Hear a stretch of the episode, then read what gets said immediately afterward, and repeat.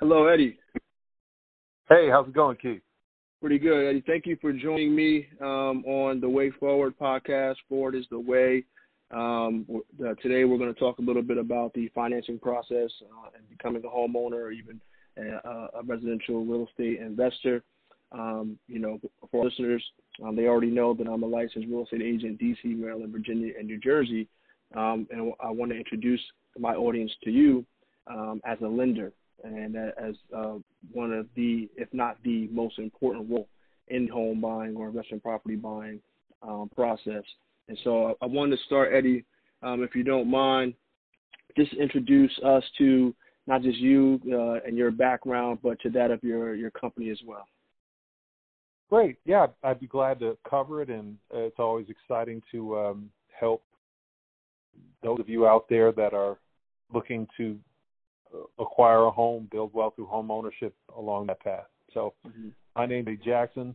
Uh, as you said, I'm um, mortgage loan officer with Draper and Kramer Mortgage Corp, 125 year old mortgage company, uh, direct lender, and um, I've been in the the business for 13, 14 years now, and I've I've performed in every relevant role from loan processing to loan underwriting, and I've, I've been in the uh, in the origination side of the business for the majority of my career. But the point being is, I, I understand lending from soup to nuts, and and am prepared to help talk uh, anyone through it who's who's got some interest in learning. Awesome. Um, thank you, Eddie. Thank you for that. Now, just reading a little bit about you, um, you do have a, a, great deal of experience. And one of the things that stood out to me um, about you um, is that you say that you love finding solutions for clients uh, who otherwise thought they wouldn't be able to purchase homes. So you love the complicated home financing situations. Can you tell us a little bit about maybe a couple of experiences or, or an experience you had where with a client where it was indeed complicated um, and you helped them um, achieve that goal of, of buying a home?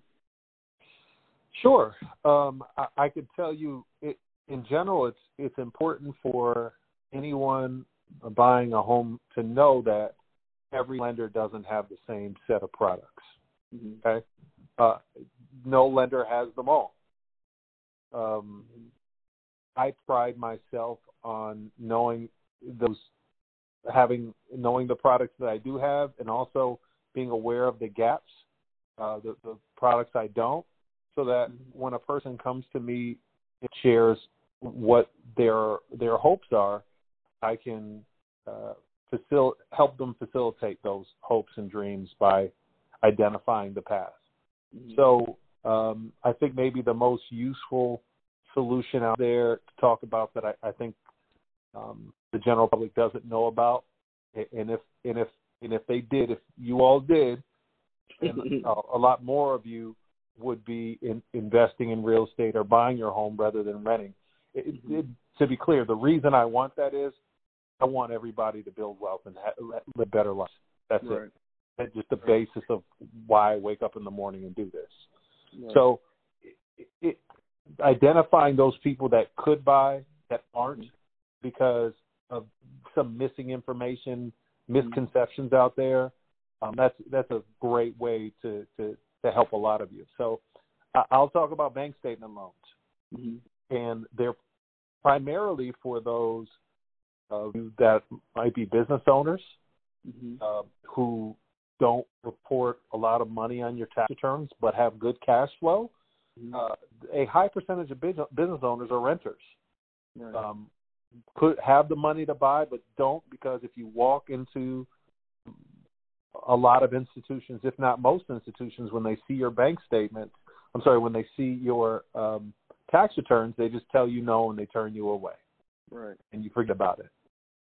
And, and because of it, you're in a position where the only way you can build wealth is by is by that, that thing you're doing during the day that you work so hard to build.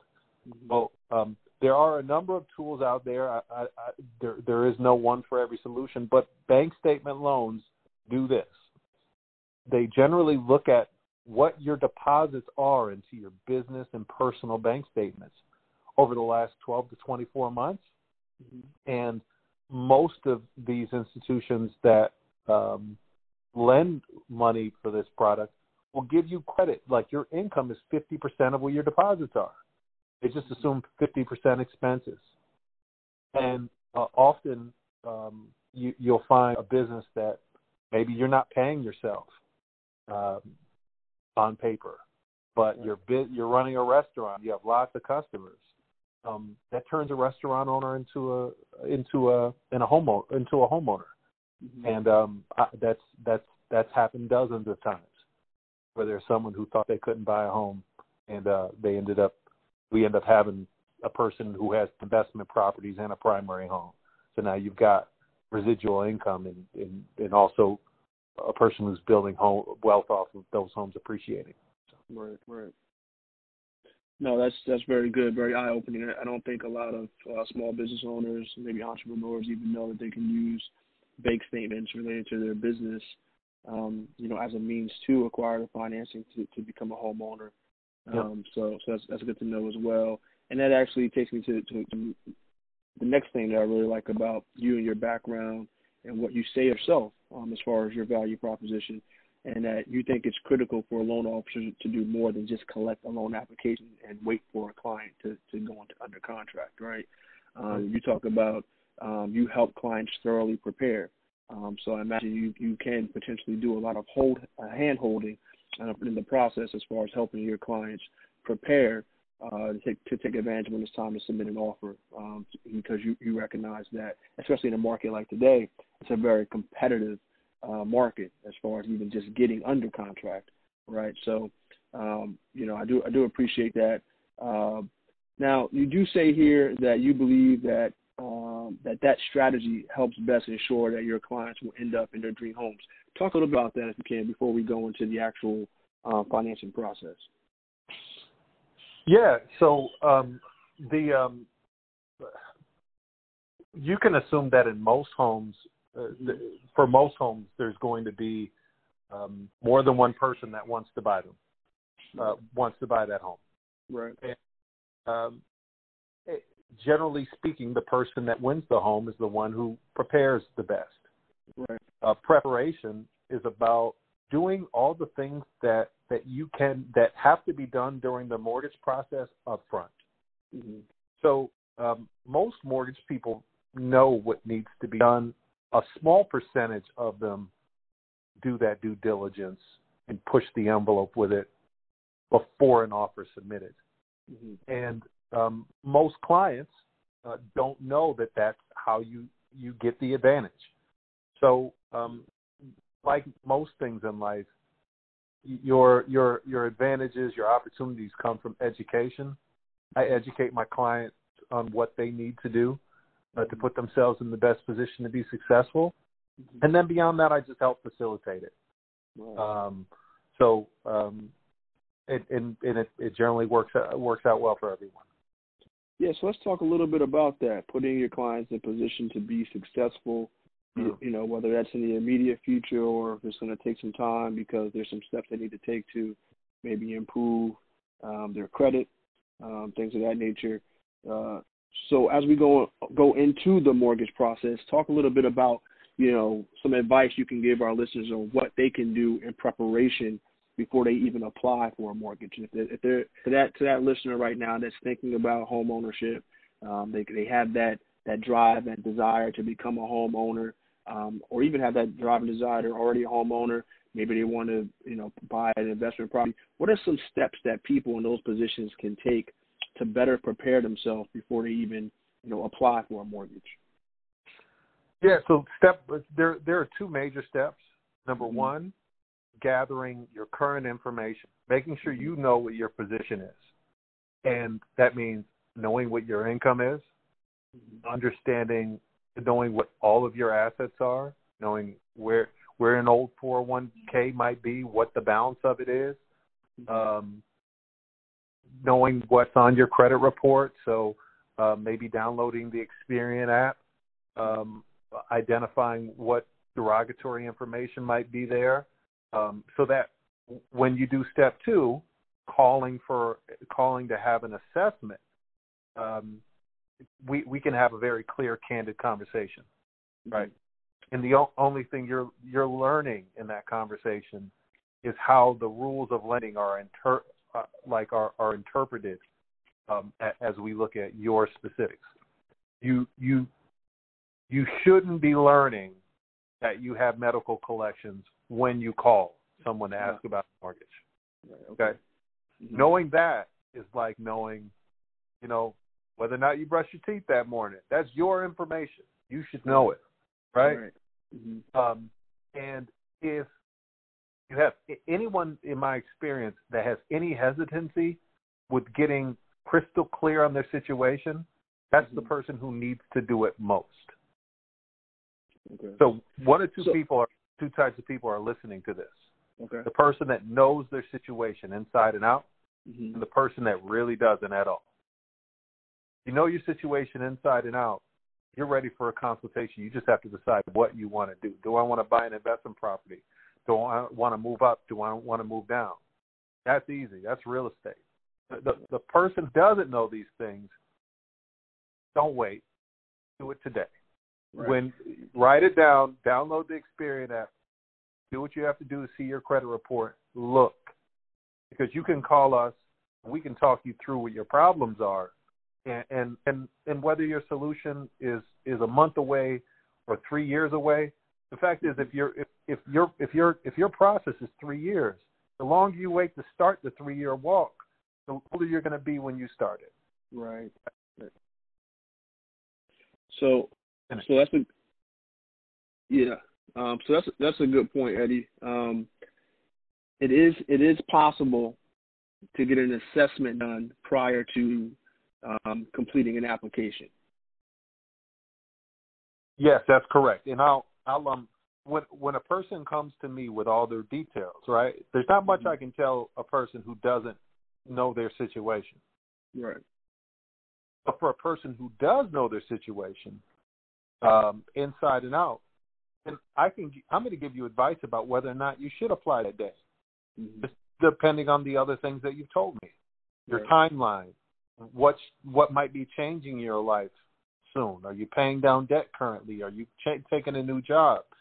I- I'm going to take all that information and tell them, you know, if I were in your shoes, this is what I would do and why. Okay. And that's that's the real expertise. Like getting the mortgage is a commodity, um, but but the, the the the expertise is is how you benefit from from my my years of experiences. Okay. Right.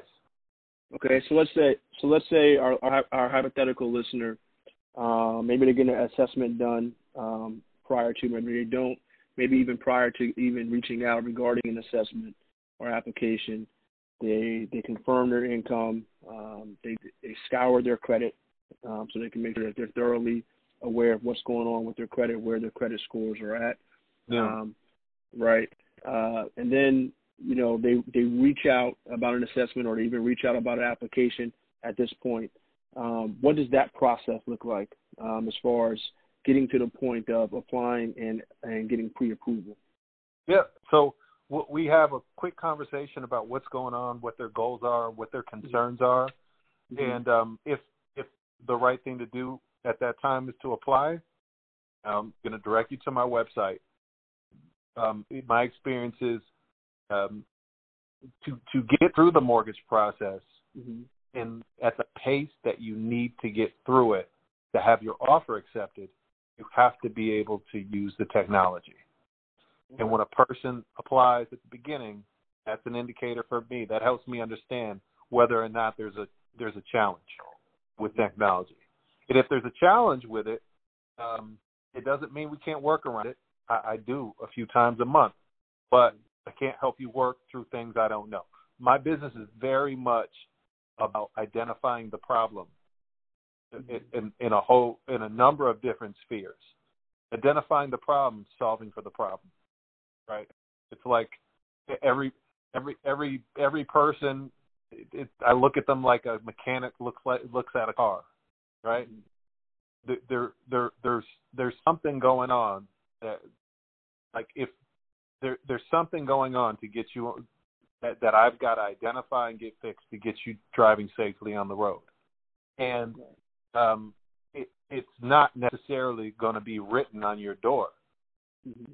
So I have to, I have to, some, it might be, it might be not being able to use technology. It might, it might be variable income, like your, your income's not straightforward. Whatever it is, you probably don't know what it is because you don't know the rules. Right. So I have certain steps in place to help me diagnose the problem as early as Mhm. possible. Right? We don't want problems coming up when you're in contract. We Right. want to identify them before. And, and my ability to do that on a consistent basis has given me a re- reputation in this market. So when a listing agent sees my name attached to something, and I say that you're good, they know that I've gone through all that. A lot of Right. a large, large percentage of the market knows that I've done that, so they feel comfortable that if I tell them that you're going to close in 25 days, you will. Right. Right. Now, it, now it sounds like Eddie, just we're still at the beginning of the the mortgage process here, and just for those listeners who I actually had someone reach out to me Eddie about buying a home, and they did not know what, and I I asked them were they pre-approved or pre-qualified. Um, they did not know what I was referring to. Um, I asked them. Um, I, I went on to explain how they've been pre-approved for a mortgage. They did not know what a mortgage was. Um, it, it, it kind of caught me off guard, to be honest with you. Um, Yep. Can you can you can we just back up a little bit and can you just tell explain to the audience, you know, what a mortgage is, um, you know, what pre-approval or pre-qualification is, uh, and what they each mean. Um, I've had situations where, you know, a, um, a lender pre-qualified um, someone, and I was always under the impression that a pre-approval was stronger than a pre pre-qualification. So just uh, you know, correct me if I'm wrong because I learned in that process that for that particular lender, their pre-qualification serves their pre-approval. So we could just back up a little bit, explain to the audience what what an actual mortgage is, uh, you know, why it, it's important, why it's necessary, um, and then the difference between pre-approval and pre-qualification. You know, once you actually uh, apply for a mortgage. Sure. Um, so when a person goes to buy a home, um, often they don't have the money in their account to buy that home with cash, right? So a mortgage is a loan to help you acquire something that you don't have or don't want to use the cash to purchase. You want to buy a three hundred thousand dollar home, but you only have thirty five hundred or five thousand. That means you need a mortgage to make up the difference between what you can pay and what the thing you want costs. Similar to buying a buying a car. You're not you're getting a car loan for the difference between what you pay out of pocket and what the car costs. Mhm. So terminology, pre-qualification means that an application has been submitted. You you you've stated either in writing or verbally what you think your income is, what what you think your assets are, and a decision has been made on whether or not you're approved if all of those things prove to be true when doc when when when the app the numbers and information stated on the application are backed up with documentation. Mhm. Pre-qualification means that there has been no documentation to back up what's on the application. Okay. Okay. For that reason, you probably in this market, in the DC area market, you're never going to have your offer accepted if your letter says pre-qualification. Okay. Right. Pre-approval means that the lender has taken the time to look at your documents and verify the information that's on the application, update it with the documents. It means that a loan officer has in effect underwritten the file. Now, loan officers generally are not trained to underwrite files. So every pre-approval is not the same. So um, I When you think say when you say underwrite files, just clarify what that means for the audience. uh, underwrite me so so a role in the mortgage process is a, an underwriter. The underwriter is the person who applies the rules of lending, the rules of the product that you're using, of the type of loan you're using to your situation, and, com- and basically at the end stamps your loan approved and says you can have the money. Okay. Now the loan officer is attempting to do what the underwriter does just up front. Okay. So if your lender uh, doesn't know how to underwrite a file yet, uh, and, and this only comes with years of experience, and they might get it wrong. That's important for you to know as a consumer when you're choosing your lender, knowing that I think most consumers think that rate is the only thing that matters. Um, the expertise matters because when your offer gets submitted and the agent that is listing listing the home you want to buy looks at your offer, they're not assessing you. They're assessing whether or not they should believe your lender when they say that you're quote unquote pre-approved. Well, that's a good point. Yeah. Okay. It's not. They don't know you. They're not going to look at your pay stubs. Right. They're they're they're they're they're deciding whether or not your lender has enough experience to trust them. Right. So I uh, close 18 to 20 deals a month. Mm-hmm. Um, it, over the course of a year, I probably 110 deals. And out of those 110, I might get three that go awry because a consumer does something in the middle of the process that I just couldn't couldn't have anticipated. Right. And the, you know, part of my expertise is knowing how to help that person still get their home anyway. Maybe I send them to another lender, but the the point being, my ratio, if it's three of those out of every 110, and those three still get done, that's what a realtor cares about. Right. There are there are lenders that one out of every four go bad. Right? right. They're trying to figure out who that is and not take that offer. Right, and I and I assume so when when we make offers on behalf of clients, even when we accept offers on behalf of client clients, because of what you're saying, we want to have a conversation with the lender. We want to make a call to the lender to get a feel for um, their their experience, their their vetting process, their their closing ratio, like you just alluded to, uh, before we even either accept an offer um, or we know that that that an offer we, we put on a property for a client is undergoing that same scrutiny. Um, a, a, lot of that uh, takes place just so the audience knows. Um, you know, more than likely when you're making an offer on, on a home, uh, pro- when that offer is under consideration, um, you know, with other offers, um, if it arises to the top, it's competitive. Um, that agent representing that seller is more than likely going to be making calls to lenders uh, to get to the bottom of what Eddie is just uh, was just referring to. So just know that as well, and that's why what Eddie is saying um, in a nutshell is your lender matters um, in, in, that regard as far as getting your offer accepted. Um, and even when I'm listing a property, if uh, I'm getting offers and they rise to the top as far as um, uh, competition, I am calling those lenders as well to, to get to the bottom of that. Um, but it sounds like what you're saying. I, actually want to move on to the, the application and processing um, process um, for our listeners. Um, but it sounds like it's very important that people have at least a consultation, have at least a conversation. I know some people who are afraid to even get to that point. Never mind, you know, applying.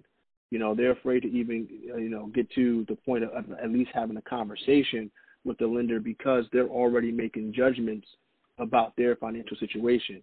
And I always tell people if you're making those judgments, even if you kind of have an idea that you're not ready financially, it's better to at least have that conversation, possibly this uh, assessment um, that you're talking about, even a consultation, so you can for sure know where you are and the steps that you need to take.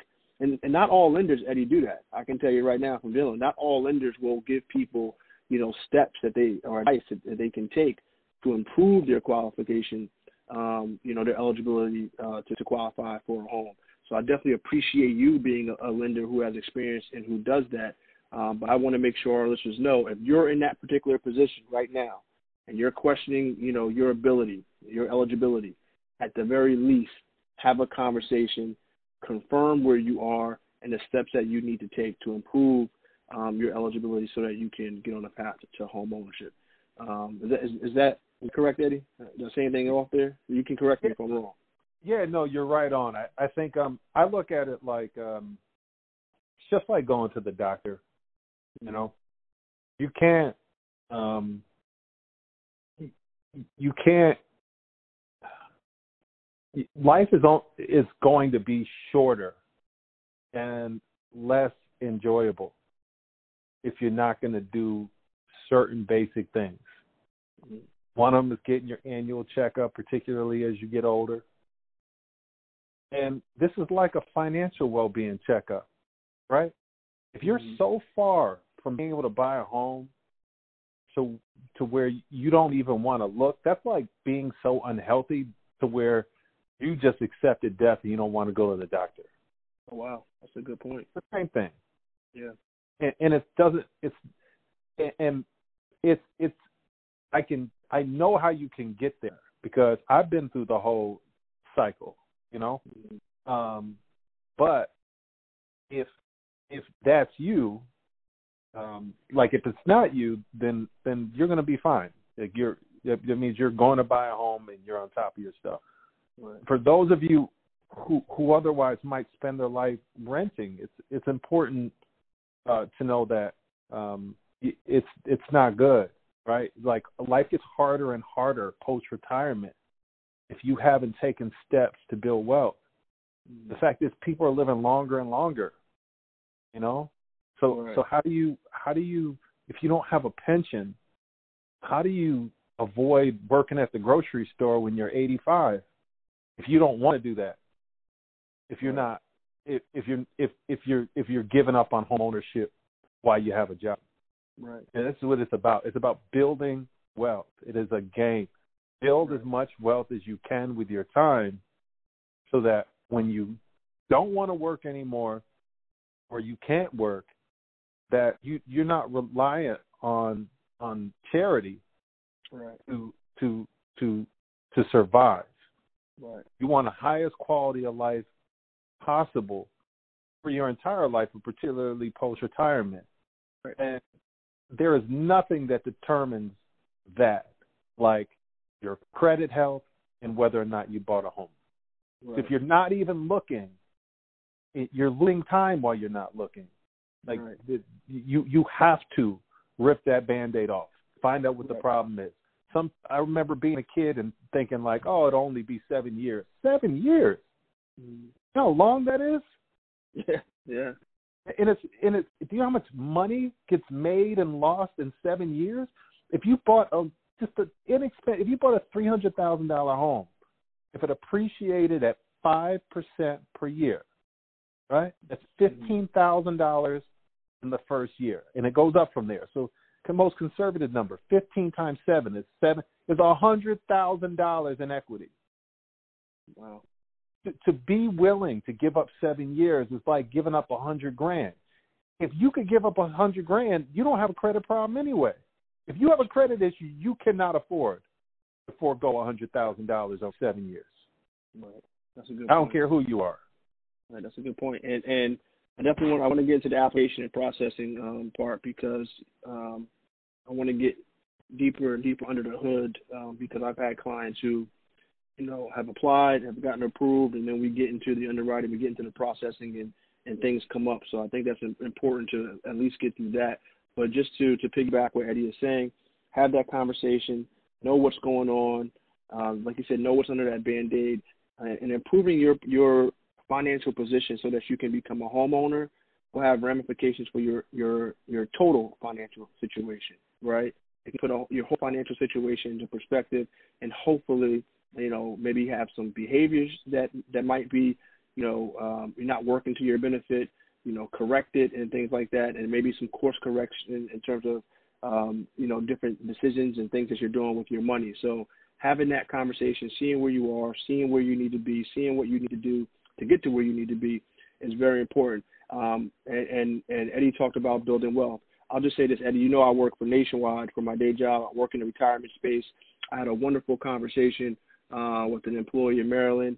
Um, they did a, they, they did a phenomenal job as far as sacrificing, saving, working multiple pension-paying jobs and whatnot, and really put themselves in a good path on a good path to retire in a very good position, um, and was a homeowner. And was talking about the home would be paid off in I think six or seven years or something like that, um, and possibly using that the proceeds from that home to that to downsize, and then using the excess proceeds to even, you know, further um, finance and, and, and supplement their retirement savings as well. And so there's a whole host of ramifications that can improve your financial position um, by engaging in home ownership and the sooner the better. Just like in retirement for in retirement savings, Eddie, the sooner you start contributing to a retirement plan, uh, you know, the better the better you'll position, be positioned to grow your retirement account from the compounded gains year over year, so that by the time you get to retirement, you'll have more than enough to finance your lifetime retirement. But I don't want to go down that path. Let's talk. Let's talk a little bit about. Same thing. Yeah, yeah. Um, let's talk a little bit about the application process and then the processing of that application. Okay, so applications, pretty simple stuff. Just know where you've lived and worked for the last 24 months. Now, keep in mind, everything that you're asked and when going through a mortgage, like you're asked for very specific things, and you have to be prepared to give very specific answers. So when I say the last 24 months, it's not the last 23. That's really important. Being precise is going to be the difference between whether or not you have a problem as you're packing your things. A lender's taking your word for some things. So when they say 24 months and you write 24 but you meant 20 because it was close, it's going to cause you a problem that you're not going to know about. And no one will know about until it's too late. Mm-hmm. Be precise on your application. Okay? Mm-hmm where you've lived and worked for the last 24 months, you're going to be asked to document it so you get a get a pre-approval letter. Right. You're typically, if you're a W-2 employee, and you're typically being asked for 30 days of pay stubs, two years of W-2s, picture of your driver, driver's license, and all pages of your bank statement for the last two months. All pages. If you're self-employed, you're usually being asked for that bank stub, the bank statement, the the driver's license, in two years of tax returns, all pages, personal and federal. Okay, so it's better for you if you pull your documents together. So you apply, you upload those documents securely through a portal. They get reviewed. With me, it's one business day, and I'll come back and say I have questions or I don't. You're pre-approved. Right. Is that clear? Yep, that's clear.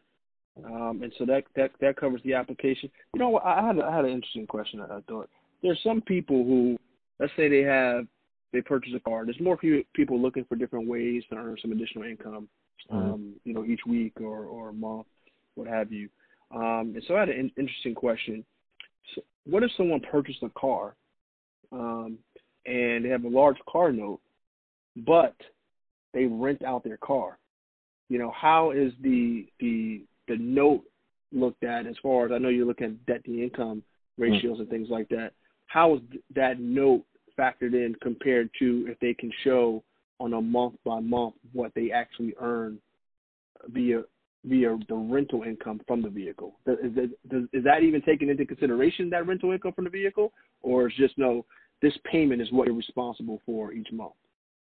So, um, in, in I have not yet seen someone make enough income from doing mm-hmm. that to where it uh it was relevant.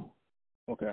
With that said, there there, there are lots of scenarios I haven't seen yet.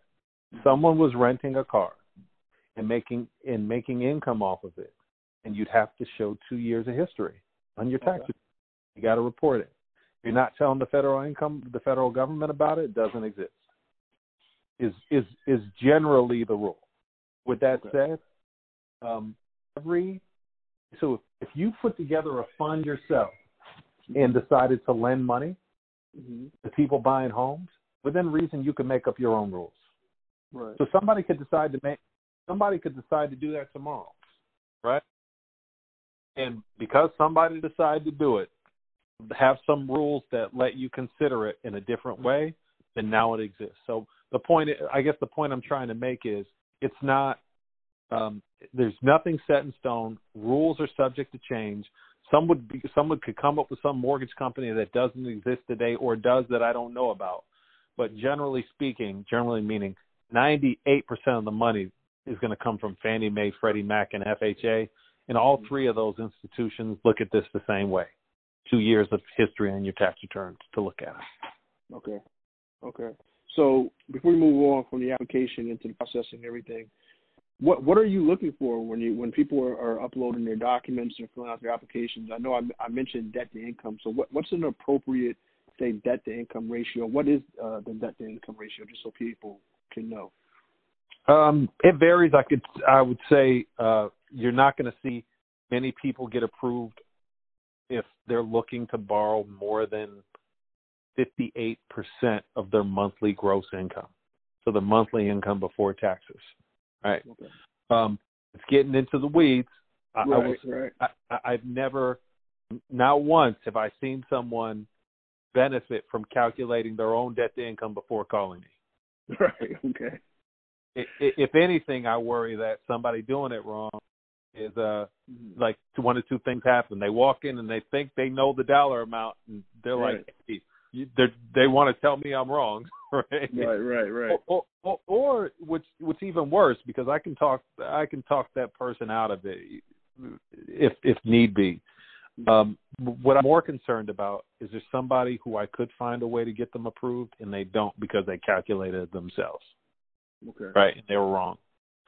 But um, let's just say, generally speaking, anything over sixty percent, fifty-eight percent of your monthly gross income is too much uh, because e- even in that situation, most of us are paying a 25% tax rate.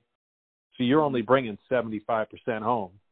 And if your bills are 58%, and you have very that would mean you have very little money for food, gas, uh, et cetera. We don't we don't we don't even factor those those day to day living expenses in.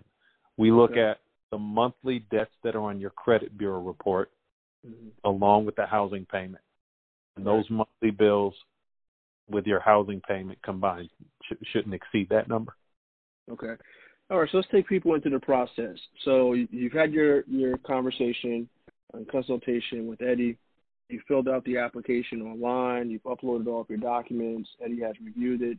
Eddie has issued a pre-approval um, and now you're shopping for a home based on what you've been pre-approved for. And uh, I, I like to distinguish two things. Obviously, you know, having a finance background, Eddie and I have talked about this. You know, I just want the listeners to know just because you've been pre-approved for an amount doesn't mean you have to buy a home um, worth that amount, right, or at that amount, right? You've been pre-approved for five hundred thousand doesn't mean you need to spend five hundred thousand, right? You know, right. I'm always conscious. I'm always conscious, Eddie, and, and, and my clients will tell you tell you to the extent they they invite me in to their financial situation. Um, one of the things that do sep- that does separate forward and me from other agents, other other brokerages, is that we offer complimentary financial planning services. Right? We offer a complimentary financial assessment prior to the transaction. We offer a complimentary uh, comprehensive financial plan post transaction. Right? So I'm always conscious of what how does that mortgage payment impact your ability to save for you guessed it retirement you know um, how how does it um, impact your ability to, to save for your emergency savings to make sure your insurance premiums are paid to make contributions to 529 plans should you want to contribute to your kids you know, um, you know, financing your kids' college education, things like that. I'm always thinking about that to the extent that the clients invite me in. And there's some clients that they say, "Hey, we just want real estate services. We we don't, we don't want you to be a financial planner," and right. that's fine. But I do want to, you know, take a moment to draw that distinction that just because you're pre-approved for a certain amount does not mean you need to spend that amount, and it does not necessarily mean you need to buy now. That's one, because once you lock into a mortgage, you can't go to your your your uh, your mortgage company and say, hey, I, I need to catch up on my retirement savings or my emergency savings. Can can we reduce my payment by five hundred dollars for a year or two, right? Whereas with a lease, you can say, you know what, I need to catch up on a couple of other things. Let me downsize, get a smaller place, give me a, a more affordable place, so I can make these payments. So I think that's I take pride in that, Eddie. So that's why I wanted to mention that because I'm not an agent that's just out here chasing commissions, right? Yep. I, I will tell you straight up, if you invite me in, just because you're pre-approved and we look at other areas, it may not be best to buy right now, you know, um, or you've been pre-approved for this amount, it may not be best to spend this amount, right? And so I want to draw that distinction. But now we're at the place where they haven't, people have been pre-approved by shopping for a home. They we've written a contract, we put in an offer on a home. That offer has been accepted. Now they're under contract. What's next? From a lending perspective. Yeah, you can think of it. It's kind of like in football when you hand the running back the ball. That's mm-hmm. when the lender really gets to it. So from a from a consumer perspective, it really is just about following instructions. That's it. Mm-hmm. it can be really, really easy. Like Okay. so, so step one. Let's just talk about steps. Mhm. You you sign you ratify a contract. I get it. I look at the contract for all the dates and dollars that matter that are specific to this transaction. When what are the contingency dates? What's the when does your your loan have to be financed by? When does the underwriter have to approve your your financing by? Uh, when does the appraisal have to be back? Um, you're, you're relying on your lender to to deliver on certain dates, right? It's a contract; it's date sensitive. I'm going to look at it, put that information into your uh, loan application, and issue loan disclosure specific to the purchase price, down payment, et cetera, um, that that are all listed in the contract. The consumer would get um, an email inviting them to log into the portal where they uploaded their documents, and they just click through and e-sign their documents, just saying uh, to us that they agree to proceed, have us proceed with processing their loan. At this point, there are only two documents they have to print and sign, and even those ones can be you can take a picture with your phone and, and upload through the app on the phone. So your your your disclosures have been issued, they're signed. I've ordered your appraisal, meaning there's a third party that we've uh, hired to go out to the property, look at homes similar to the one that you you're buying that have sold within the last six months, and extrapolate the value uh, of of the home based upon that. And hopefully, uh, there are there are other homes that have that have sold that that are similar to the one you're buying that support the value that the seller wants to get for the home, and you've agreed to buy it for. Um, but but those things and a number of other things are happening in the background. The lender is managing the title company. We we're kind of like the hub for everything that ne- needs to get done. Right. Um, right. what a buyer is experiencing after signing those documents is really just waiting for your email of what questions you need to answer. That's it. And for a buyer to be successful, all you have to do is check your email every day. Mhm. When something is needed, my processor Nicole will email email you. She'll email you for something very specific. And it's Right. very important that you deliver exactly what she asked for. Right. And if you have questions about it, like anything, just ask. Right. I And, don't and I want to what to do. Yeah, Yeah. uh, and I want to I want to touch on something that I think is very important, and especially in this market that we're in right now, because you've probably um, had a lot of clients that are making trying to make as competitive of offers as they can in this market, and so they're waiving things like an appraisal contingency, right? They're going beyond just a, a, a waiving, you know, home inspection contingency, Right. Right, but they're they're actually waiving financing contingencies. They're waiving appraisal contingencies. Right. So if you can just talk a little bit about, you know, what the difference is between the offer price and and what it actually what the property actually appraises for and how the contingency plays a role, you know, in the transaction and can can impact the transaction. I, I know I can speak to it from an agent perspective, but I, I I am interested in hearing it from a lender's perspective. How do you view contracts where you can see clearly financing and appraisal contingency has been waived? Here you are ordering an appraisal, you're dealing with the appraisal coming in, you know what the offer price is. Just take us a little bit into that. Sure. So um, macro view, um, what a home appraises for at any point in time is just a snapshot, right? Mhm. It's a snapshot based upon what has happened. Mhm. Real value of a home is what you're willing to pay for it, like anything else, right? Now the Right. past to it, it gives us a conservative view of what it's worth. What it's really worth is what you're willing to pay for it. Because the minute you pay that for it, now that's a part of somebody else's appraisal. Right. And the values of homes like yours just got impacted by what you just did. Mhm. Okay?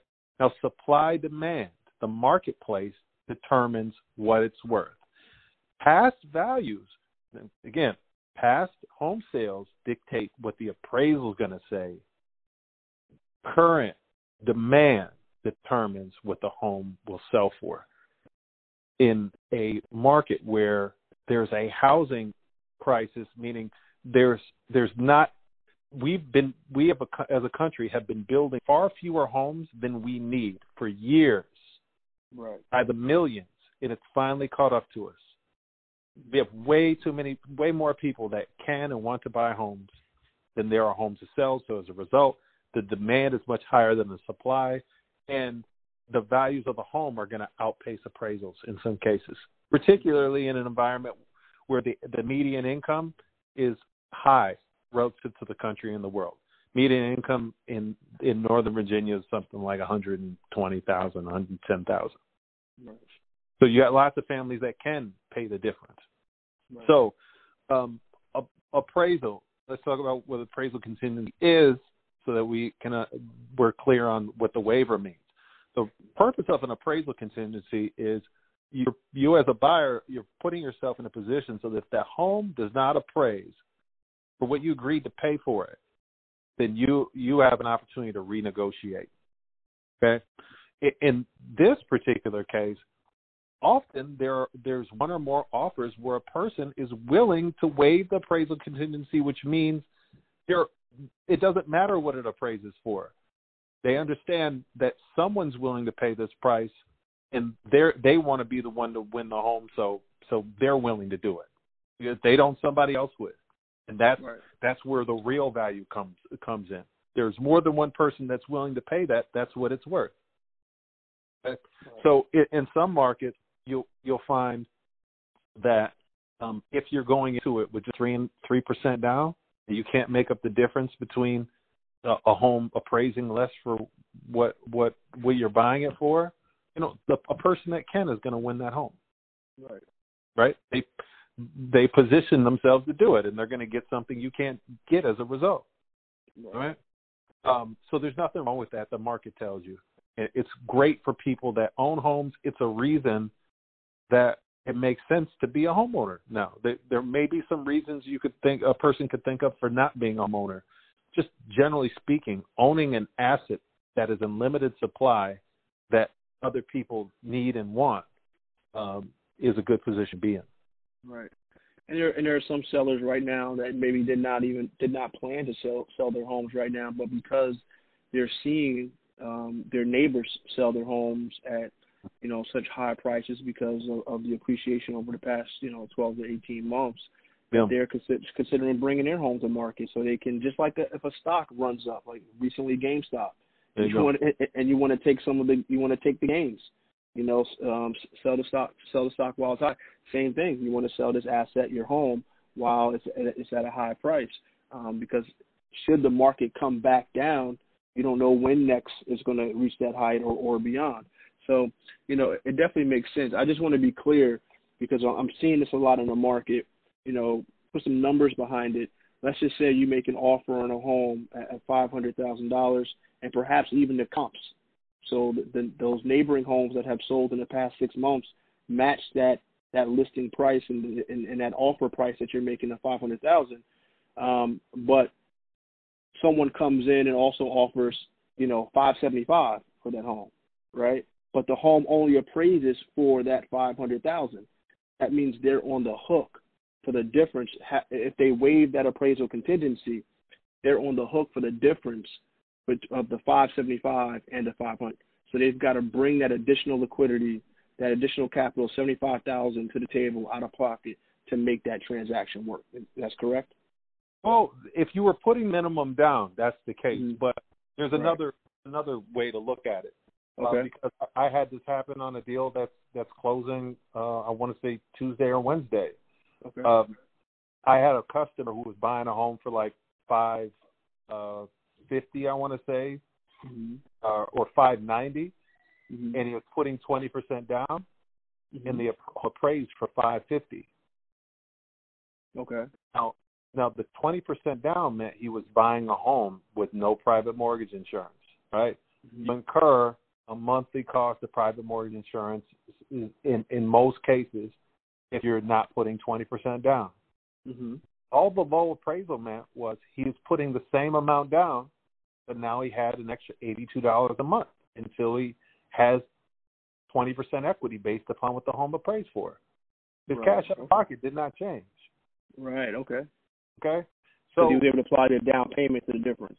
Well, I mean, it's it's the same down payment. It's just mm-hmm. it's based upon my sales price can't be higher than or, or let's say, um, my loan Mm-hmm.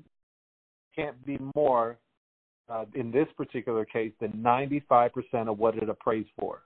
Right. When the appraisal came in, we took 95% of what it appraised for, and that max number was still higher than what he wanted to borrow. Oh, okay. That's what matters. Mm-hmm. What's the maximum percentage that that person can borrow of the home value?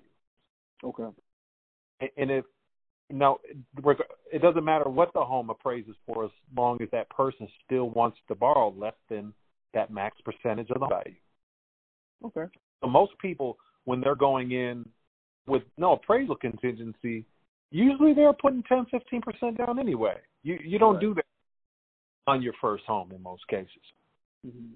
Most people, you you that well, the people that can do that, they usually built that wealth from the last home that they bought. That's yep. So for them, they're just reinvesting some money they earned to get what they want. So there's that component too, right? A People that point. pay more, you're paying more because you want what you want. I could find cheaper sneakers to wear than the one I, ones I wear, but I want what I want, right? So you are, point. are and you you get you get it. Some for some people it's a house, a school district, a neighborhood, um, and um, that makes sense. I, like the the things that I've acquired, my house, my school district, my neighborhood are amongst the, the material things that are most meaningful to me. Right.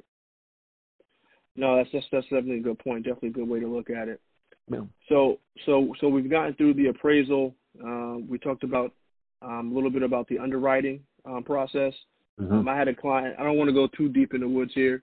Um, Mhm. I had a client that got got deep into the underwriting process. A couple liens turned up, um, you know, that she had not seen or uh, at least wasn't aware of, and um, those had to be resolved. Can you just just touch on that? You know, some things come up in the underwriting process. I, um, you know, know that that may not have been discovered early on or aware of early on. How are those things addressed when things come up in, in that process? Really, no differently than they should be day one. Here, here's the fact. Okay. Oh, the underwriter, in most cases, is just looking at what what we could see day one. hmm Now, um, the, the, I think this just comes back to the lender, right? So there, so there could be a lien on title. That would be one thing. That would only come up when a title report came back. hmm If there's a judgment on the credit, then the judgment was probably on the credit when you applied. Now we're just getting back to the loan officer, right? Okay. It- A loan officer could issue you a pre-approval letter in most cases without looking at your credit or your pay stubs. A letter could say pre-approved. Okay. You're looking at somebody for a judgment call, and you have the freedom to do whatever you want to do, right? Mhm. So so so it, it, any any anything that could happen will happen, right? The Yeah. fact is, if you if you have a judgment, just use that for example, and I I click the button to send your information through the automated underwriting system. You get an approval or a decline, right? But you may get an approval with some conditions. An automated underwriting system may pick up that judgment and may tell you how to resolve it, tell the loan officer how to resolve it. It may not pick it up, and and the the loan officer may not read through to the credit report to see it and bring it up to you, right, and resolve it. But the underwriter will. So if it came up in your quote unquote findings when you went through this automatic underwriting system, and it was written there, but the under but the loan officer didn't read it and talk to you about it, that's possible. It would happen to probably seventy five percent of loan officers that exist. Because generally you're salespeople. You're not good at reading in detail.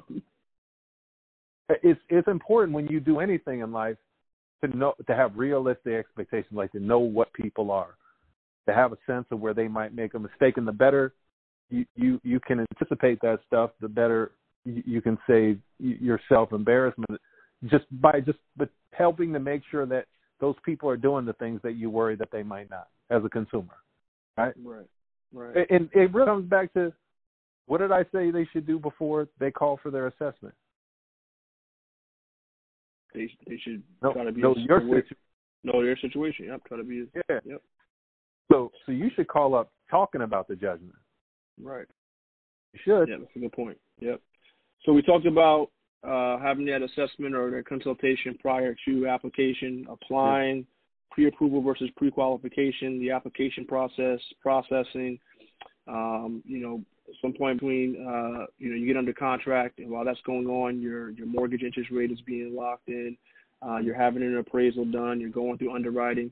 Now you're making it to the finish line. You're three days out. You're getting your closing disclosure and you're at the closing table.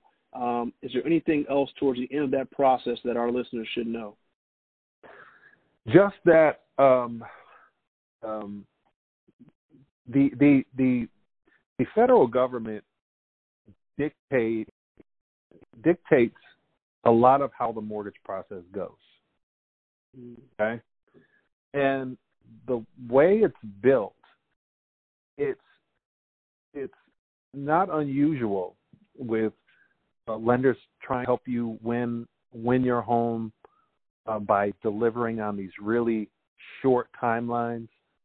Um, it's just not unusual for a customer to know the exact dollar to bring to the table the day before. So um, it it is it is wise to number one have all put all the money that you're going to need into the account you're going to use to wire the funds as early as possible. Mm-hmm. before you go into contract if you can certainly start that process immediately when you go into contract. Doing moving money around at the last minute is going to guarantee that you're getting your final dollar amount due to closing at the last minute so the more the more things you could do at the beginning the the better you're positioning your lender to go through all the question and answer well before you're at the closing table. Okay? Yep. And uh, most of us have have never done a wire before. And wiring money is the preferred method for title companies. For, it's the preferred method for the process of buying a home, right? It's secure and quick, and uh, allows you to move move large amounts of money. It, it is wise as early as possible to, to inquire about that process. It's just a call to your bank. Right. Can I wire? Can I issue a wire from my from my computer at home? If so, what's the timeline? And what most of you are probably going to find is if you request a wire at nine o'clock in the morning, it'll be where you wanted to be by eleven. Right. And knowing that that's the case will relieve you of the anxiety that you might otherwise feel about knowing that number sooner than you're going to get it. Right. And identifying if your lender is not the type to be able to allow you to wire quickly, again, will help you make a decision about where you're moving those funds to as you prep to um, send your have your money w- sent over um, on the closing day. Right? If you have three banks, use the one that lets you wire Right. right away. You know, from your computer without having to walk into a bank is Right. is my advice. Right. Well, as we wrap up, Eddie, uh, uh, and thank you for joining me. Thank you for taking this time out in the middle of your day. I- know you're busy. I really appreciate it. I just want to leave the people um, with a little bit of information, you, you know, 'cause- because there might be some listeners that are thinking about now, you know, contacting you, thinking about now going through an assessment, uh, filling out the application. And I just want to reiterate um, that I will make your presentation available, um, you know, to complement this podcast so people can listen to it. They can also review your your PowerPoint presentation.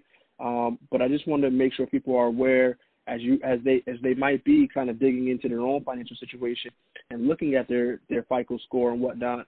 That 65 percent 65 percent of their FICO score is comprised of 35 percent being the payment history, so on time payments, and 30 percent being the amounts owed, so low credit balances are best.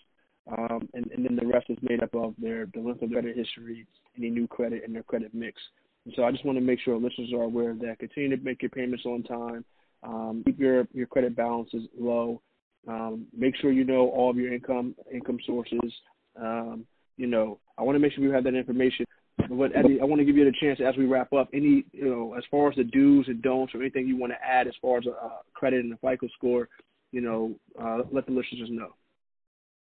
Yeah, I would. Um, um, it's a good time to point out that your mortgage credit score is different from mm-hmm. the score that that you would get um, looking on on any of the the apps or sites that that you have access access to as a consumer. Mm-hmm. So um, don't get too tied to what you see. It, it it does give you a good idea of where you're going to be, but you're there's there's only one way to get your mortgage credit score. Okay. Um, w- with that said, I think that every person should have a chat with a credit expert. Um, I got one that I've trusted for over a decade. Um, if your score's 750 to a, above, you have it figured out. So it's not for you. Everybody else, speak to the expert. You you should have an expert accountant in most cases. You should have an expert. Um, you should have an expert credit repair person. You should have an expert mortgage person, an expert realtor. Um, there are certain things in life that you have to get right, right? Um, that's that's one of them. And fortunately, it's a discussion that you only have to have once, right? Right. So, um, w- with that said, um, uh, pr- prioritize it. it. It's important, but don't um, don't don't try and do it yourself. If you need credit repair, um, be hesitant to to use one of these companies that's going to charge you forty dollars a month uh, because most of them it's in their best interest to drag you along for a long period of time to make their money. Right. Right. Um, that would be part of the consultation, though. You know, know where you're at. Come have a chat, and we'll make sure you talk to an expert. It's the best thing anybody could do because time is money. Right. Yeah. It's the one thing that you can't buy. Yep. Once you lose it, it's gone. Can't get it back. So, yep. so um, true. You're going to have 30 years with excellent credit, or 22 years, or 17 years in your life. The longer the period of time that you have with excellent credit, the the more time you have to leverage that excellent credit to build wealth and have the things that you want and have the highest quality of life you can. Yeah. So the, the, the that thing that you, you can control is how soon you do it, and that's that's back to our earlier point. And you're always going to fix it quicker having an expert do it. And don't find the expert yourself. Make sure the person that's telling you who to speak to is an expert in picking the person.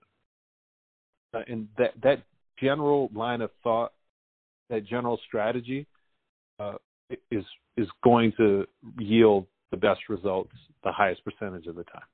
Yeah. Well, um, we're going to end it on that note, Eddie. I really do appreciate. Time is money. Time is money.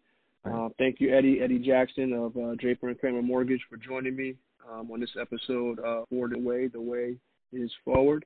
Um, again, my name is Keith Beasley. I want to thank all the all the listeners for tuning in and for listening. And if you have any questions, please feel free to contact me.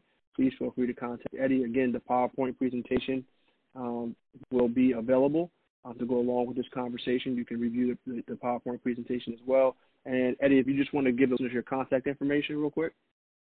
Sure. You can call me or text me anytime at 202 596 4710. Um, that number is going to be in the coffin with me when they bury me. So you, will always be able to reach me at that number. Right.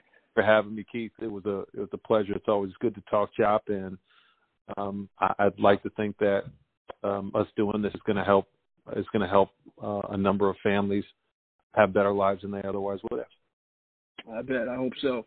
Thank you again, Eddie. Thank you again for the listeners for listening in. Everybody be safe in the meantime, and we'll all talk soon. Bye bye. Bye bye.